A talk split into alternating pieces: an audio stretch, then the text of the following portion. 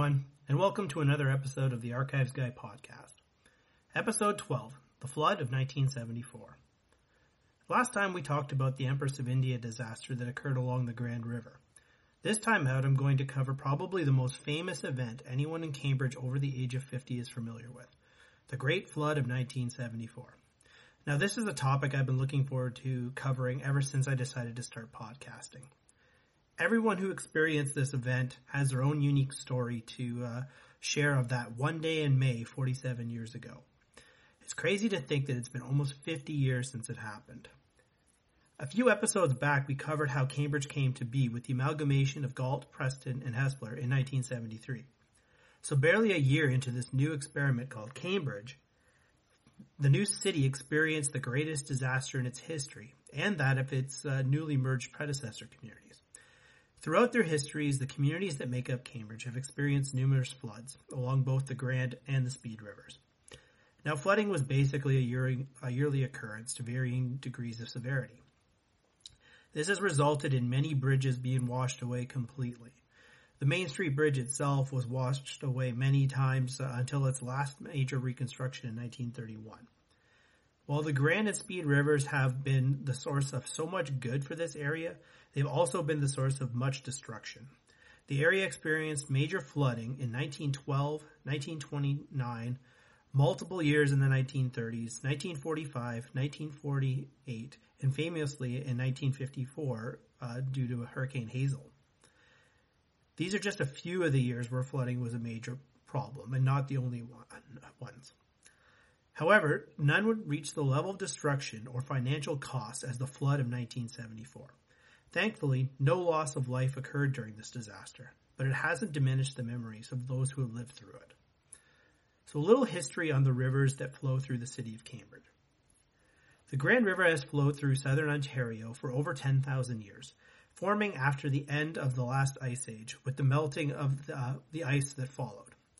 The Grand is the largest river that flows entirely within Ontario's borders and flows south towards Lake Erie.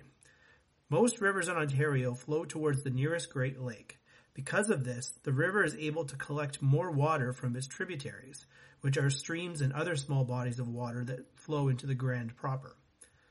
This area, of course, has a long history of indigenous settlements, and the Grand River was a major part of them with it being the source of very rich uh, fishing locations. The Mohawk um, name for the river, and uh, I'm not going to even try to pronounce it out of respect, uh, it translates to Willow River for the many willows in the area. An earlier recorded uh, name for the river given it to by the Seneca uh, translates to they of the swiftly, uh, swiftly bathing stream or rapid river.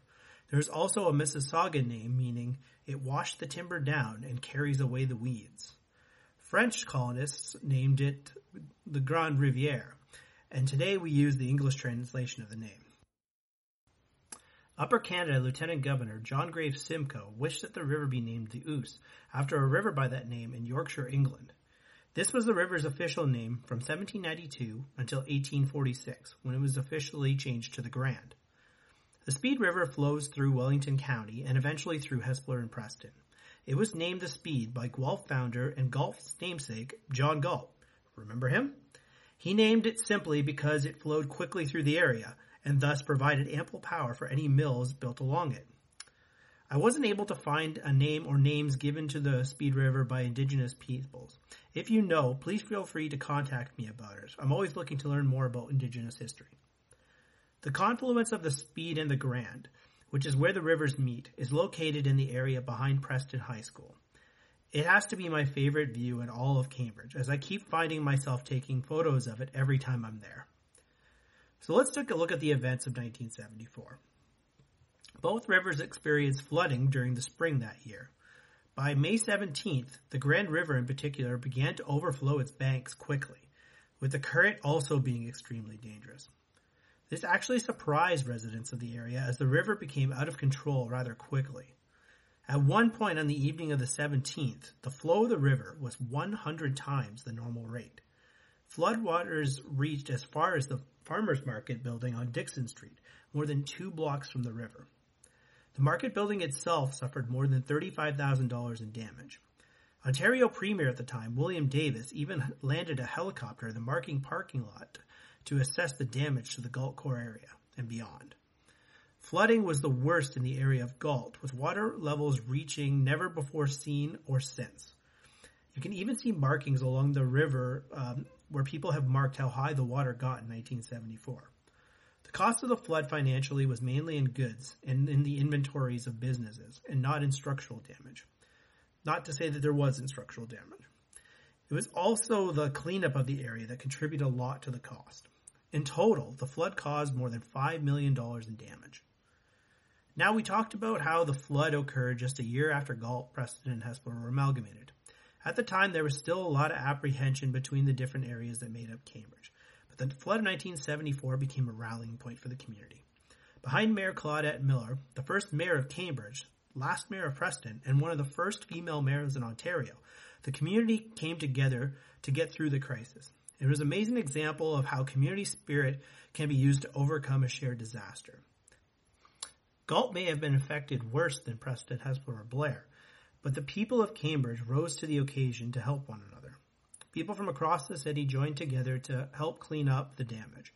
Sometimes good things can come out of terrible events, and this is a great example of that.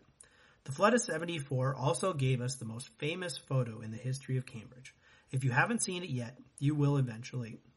The photo was taken at the corner of Ainslie and Dixon Street and features Waterloo Region Police Officer Jack Shuttleworth. Arms crossed and in waist deep water. It was taken for the Hamilton Spectator and has become the iconic photo in Cambridge's history. You will see this photo in many businesses in downtown Galt. My dad worked with Jack on the police force for many years and told me how great he was to work with. When you see this photo, you would see a police officer doing his job in extremely difficult uh, circumstances. My dad told me how surreal that day was, as he was also working that day on the police force. It was a day unlike any other, for sure. So I mentioned how this was the worst flooding disaster in Cambridge's history, as well as the predecessor communities and how we have yet to see a flooding disaster on that scale since, and there's a reason for that. The year before, measures were announced to begin a river beautification program that had been announced by the Cambridge Greenbelt community. The flood of 1974 made flood prevention and control a major priority along the Grand River. Numerous buildings along the river were uh, purchased and demolished. Originally, the plan was for more parkland along the river. However, the priority was changed to flood control, and massive concrete walls were built on both sides of the river. Parks were not completely abandoned, as paths along the river were built with trees and grass areas. Access to the river was increased, and today you will see many people still along the river either kayaking, fishing, or sitting along enjoying the view. It's believed that these improvements would not make enough of a difference in preventing the, a flooding such as 1974. So in the 1980s, the decision was made to dredge the river. This deepened the river to allow for more space uh, for water to flow. There has been some flooding of the Grand River since then, but nowhere close to the levels seen in 1974. As I mentioned before, sometimes good can come from difficult times, and the improvements along the Grand River and the camaraderie that came as a result of the flood are great examples. As I said earlier, it's crazy to think that it's been almost half a century since the flood of 1974. It was a trying moment for a young city, and it's been a uniting event in many ways. If you were alive at the time and you asked about it, I'm sure you all have your own crazy flood stories and amazing memories of your own. It's these moments that really help shape communities and foster that community spirit. I hope you enjoyed this look at one of the defining moments in the history of Cambridge. Hopefully nothing like it happens again.